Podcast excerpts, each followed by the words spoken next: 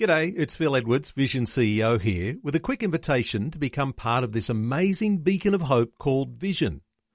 Together we can put our love into action to help people of all kinds build or rebuild their lives on the truth of God.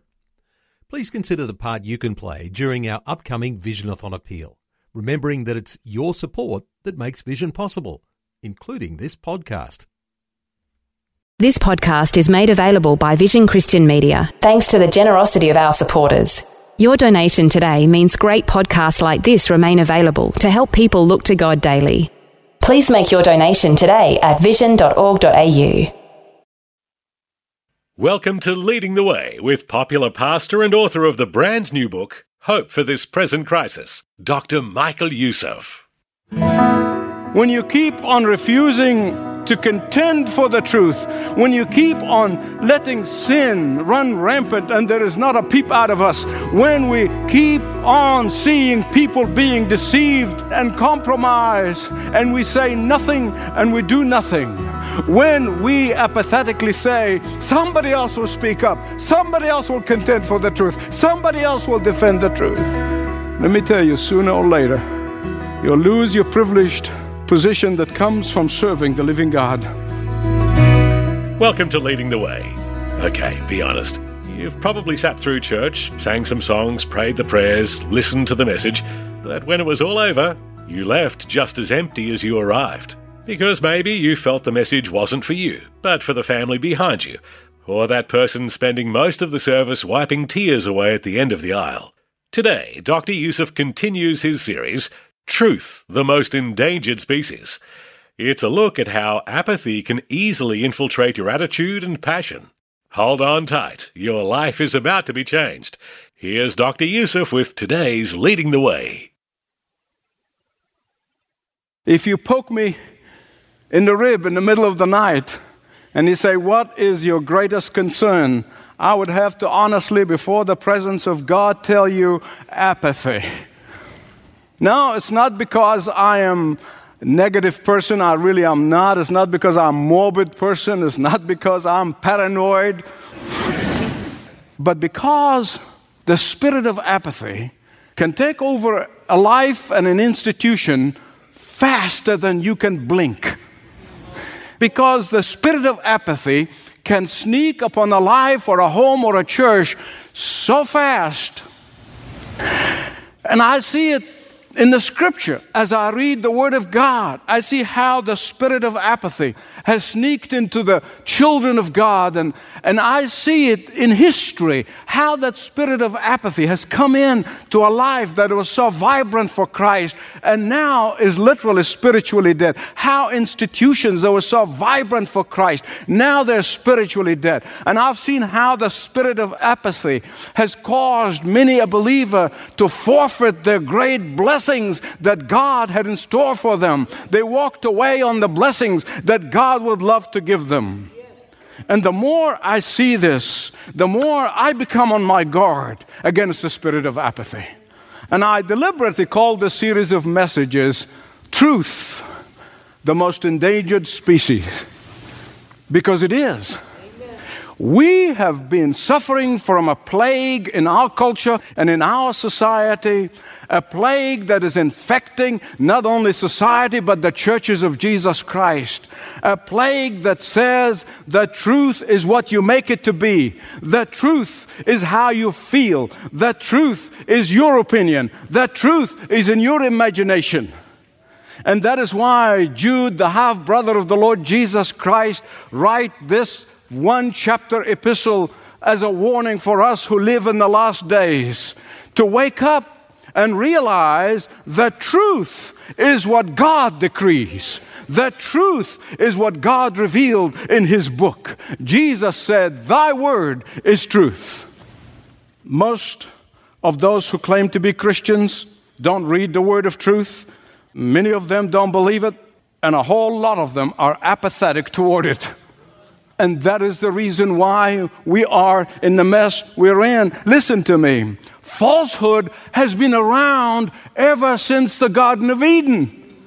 Ever since Satan deceived Adam and Eve, falsehood has been there. The issue is not falsehood. The real danger is the apathy on the part of the believers toward the truth. Amen. It's like the preacher who was preaching about the root problems in society, and he said the root problems are two in nature ignorance and apathy. And then he had the habit of leaning forward and asking the person in the front pew and said, Is that not so? Mostly nobody responds. But this time the guy responded back and he said, I don't know and I don't care. like the man the other day was quoted in the press. He said, I'm neither for or against apathy. so I want you please turn with me to verses 5, 6, and 7 of the Epistle of Jude. Though you already know all this, I want to remind you the Lord delivered his people out of Egypt, but later destroyed those who did not believe. And the angels who did not keep their position of authority, but abandoned their own home, these he has kept in darkness, bound with everlasting chains for judgment of that great day. In similar ways, Sodom and Gomorrah and the surrounding towns gave themselves up to sexual immorality and perversion. They all serve as an example of those who suffer the punishment of eternal fire. Jude is giving us three warnings against apathy. He tells us what God did to the unbelieving Israelites and how the faithful suffered. Then he tells us what God did to the rebellious, prideful angels. Thirdly, he tells us about what God did to perverted citizens of Sodom and Gomorrah. All recorded in the scripture. And in each case, it's a warning to the believers. That's who he's concerned with. That's why he's writing this whole epistle. He's a warning for the believers. Listen, apostasy and apostates can take us into danger zones apostates and apostasy can lead us into dangerous territory. And that's what Jude is saying. Be awake, wake up, realize what is happening, be on your guard. And so the first illustration he uses is the unbelieving Israelites. And they caused the entire community to suffer. You see, not only the non believers suffered, but the whole, all the believers suffered as well. The reason the promised land is called the promised land is because God promised it. That's why it's called the promised land. And if God promised it, you would think that all they needed over to walk across the border and take it over. But they didn't. Instead, they formed a committee. They sent 12 delegates to check things out. They conducted a feasibility studies. Have you been in one of those things? I mean, they couldn't just take God at His word and go for it. No, that would make them not important. You know what keeps people from coming to Christ, believing in Him, asking for His forgiveness, receiving eternal life, and they live all their life without Christ? It's pride. Nobody else is going to save me, I can save myself. And they're going to end up all the way into eternal turmoil because of that pride. And you see, they, they, they've got to help God out. Surely God couldn't do it on his own. And sure enough, the committee comes back divided. There was a majority report of 10 of, out of the 12, and there is a minority report of 2 out of the 12. The majority report was that the people in that promised land, they're bigger than us, they're taller than us, they're stronger than us, they are more sophisticated than we are. Uh, these people are armed to the teeth, these people are powerful, and we can't do it. Some of you know this. In the early days when I was praying about starting this church, I can't tell you how many people told me, You are whistling Dixie. I didn't know what that was. Said, You're crazy. Are you going to start a church in Atlanta? I said, Well, God told me. and I did not know any better. So I just launched. And you would say, God said that land is promised to them. And he brought them out of Egypt with all the miracles and all the supernatural stuff so they can just walk over and take it. Had they not seen all the miracles that happened? Of course they did. Had they not seen the plagues in Egypt? They have. Had they not seen what happened to Pharaoh in Egypt and the firstborn? Had they not seen the parting of the Red Sea? Had they not seen the drowning of the mighty Egyptian army? Had they not seen the defeat of the Amalekites? Had they not seen the manna coming from heaven every morning? Had they not seen the water gushing out of a rock? Had they not seen the deliverance of the Lord? Had they not seen the cloud by daytime and the pillar of fire at night? Had they not seen all these things that came out of the hand of the Lord? What is happening here? What's the problem? It was unbelief. It is our problem. Nothing's changed. Unbelief, apostasy. They saw with their eyes and they even temporarily believed and said, Oh, yeah, yeah, yeah, yeah. But then they turned their back on the God of Abraham and Isaac and Jacob. And that's what apostasy is. People who know the truth, but they turn their back on it and they try to water it down, modify it, change it to fit culture, to fit society, to make it pleasing to people. But the bigger problem here was and always will be that the faithfuls were infected by that unbelief. That really was the problem. That's what the warning is all about. Oh, the two people who came up with the minority report, Joshua and Caleb, they spoke of their faith in God who guided them throughout the Exodus. They trusted in the God who said, I will take you all the way to the land of promise. So, when the rest of the people followed the majority report, what happened? Only the faithful ended up entering into the promised land. That generation just kept going around in the desert for 40 years until every one of them died and buried in that desert. Round and round and round the sand and the dust, and 40 years. They delayed the entire community from going into the promised land. They all suffered because they listened to the voice of unbelief. And if I have a warning for you and have a warning for me, let us not be taken in by the voice of apostasy. Let's stand firm on the word of God. Let's stand firm in the faith of our forebears. And so they came at the edge of the promised land, literally at the edge of it. I've been there. I stood where Moses stood. There's a church built there now. And they stood there on that mountain looking down into the promised land. They could see it with their eyes, but they couldn't go in because they listened to the voice of unbelief. They were peering into it, saw it from a distance, but they wandered in the desert until that generation died. I want you to hear me right, please, because apathy on the part of believers might not bring about the judgment of God on them, but they will certainly pay a price for going along with it, for being apathetic toward unbelief. And that is the warning. Do not lose your promised blessing that comes from faith and trust in the living God, with taking His promises seriously, for claiming His word without doubt. When you listen to the detractors, when you follow the malcontenders, when you are misled by apostates, when you become apathetic, we will all pay a price. You may not lose your salvation, but oh my goodness, you're going to miss out on so many blessings that are in the stores of heaven. Apathy will not only cause us to miss out the promised blessings, secondly, it will cause us to lose our privileged position. Don't ever forget that Satan was an angel of light. He was called Lucifer, from which we get the word Lucifite, bright light. He served at the throne room of God. But when pride got hold of him, he was thrown out of heaven and is in the pit today. He is bound and chained because he has no authority over the believers. He is now being prepared for the lake of fire that one day soon is coming when the Lord Jesus Christ split the eastern sky and comes in heaven to call his own, where Satan will be chained and bound in the lake of fire. As far as the believers are concerned, Satan has no authority over us except the authority that you give him by opening the doors in your life for him. But before Satan would be thrown out of heaven, he misled one third of the angelic beings.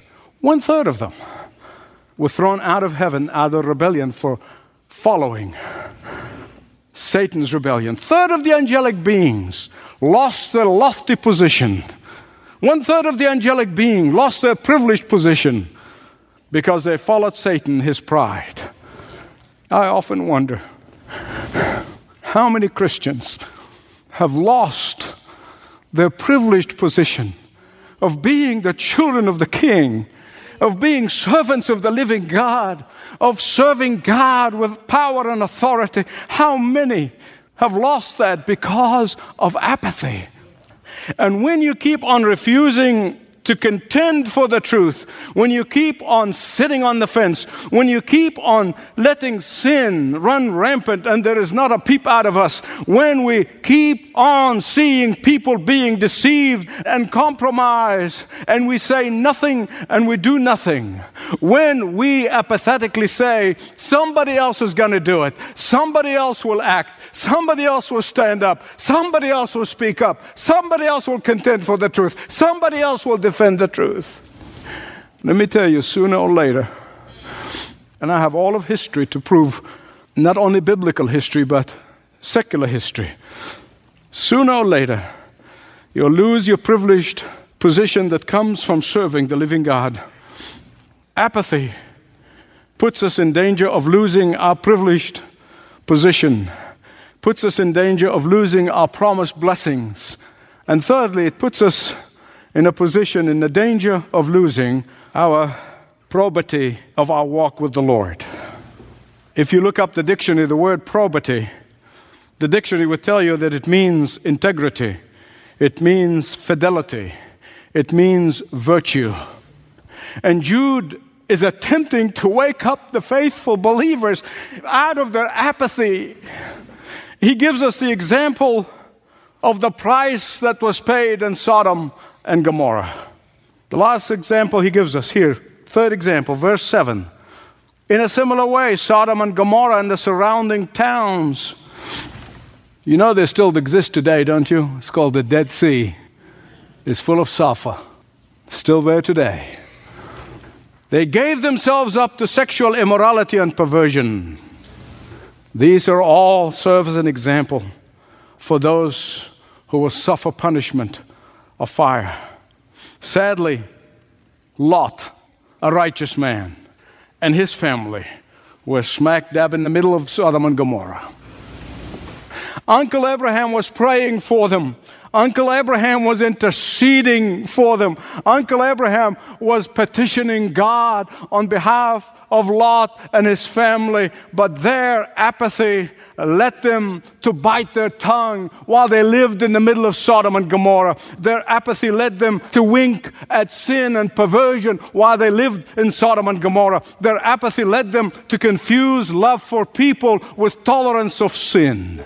Peter said in 2 Peter 2 7 that Lot was distressed. In fact, the old word is vexed by living and compromising and not saying a mumbling word in Sodom and Gomorrah. And the Sodomites were inflamed with sexual passion that they wanted to sodomize the two heavenly angels who came to rescue Lot and his family. To be fair, they probably did not know they were heavenly beings. But nonetheless, even if they were ordinary men, apathy causes all sorts of stress, especially when we cuddle sin and not repent of it. Sin is sin no matter who approves of it. Beloved, we are watching and seeing before our own eyes the moral fabric of our society unraveling before our own eyes. All because the faithful believers don't love people enough to tell them the truth. And here's the truth that there is freedom from sin, that there is liberty from guilt, that there is deliverance from the enslavement of immorality, that there is healing in Christ, that there is power in His blood. We all face temptations. Just because my temptations are different from yours doesn't mean that I don't face temptations. We all face temptations, and the question is not temptations and what area of temptation you have, what area of temptation I have. That's not the issue. The question is, and, we, and that's the question that get lost in the shuffle. Do you want to be delivered from sin? That's the question. Amen. Or you want to give in to it and then force society to accommodate to it as the norm? That's the question. The apostates in the church love themselves so much, they love to be loved by society so much that they fail to proclaim that Jesus saves from the guttermost to the uttermost, that Jesus breaks the chain of addiction, that Jesus shatters the fetters of enslavement of sin, that Jesus sets the captive free, that Jesus healed the inflamed and unbridled passions, that Jesus has given all power and all authority by his Father authority to forgive sins, authority to heal, authority to restore.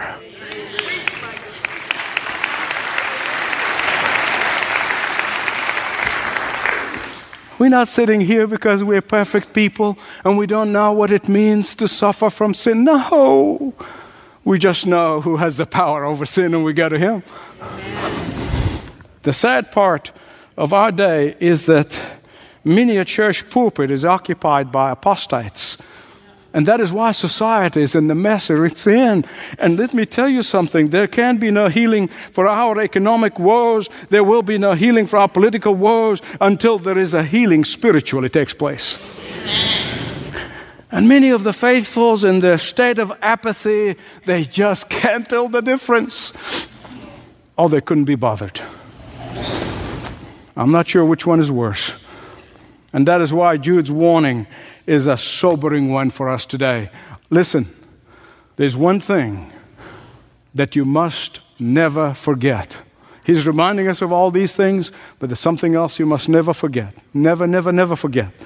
And that is God promised never to leave us nor forsake us. Don't ever forget that. He is never apathetic toward you even when you are apathetic toward Him. We know that because His Word promised that. Can a mother forget the baby at her breast? I mean, God is asking the question and He's expecting the answer to be no. And have no compassion on the child she has born. God said, even if they forget, I will not forget you. See, I engraved it on the palms of my hands. You see, Jude wants us to remember never forget because we easily forget. We easily fall into apathy. You can hear Jude literally shouting to us, saying, Please do not lose your promised blessing. Do not lose your lofty position. And do not lose your probity and the probity of your walk with Him. This is Leading the Way. Learn more about Dr. Youssef and how to join him in passionately proclaiming uncompromising truth in your neighborhood and neighborhoods like yours around the world when you visit ltw.org. ltw.org. Well, time's gone for today. But please make plans to join next time for more Leading the Way. This program is furnished by Leading the Way with Dr. Michael Youssef, passionately proclaiming uncompromising truth around the world.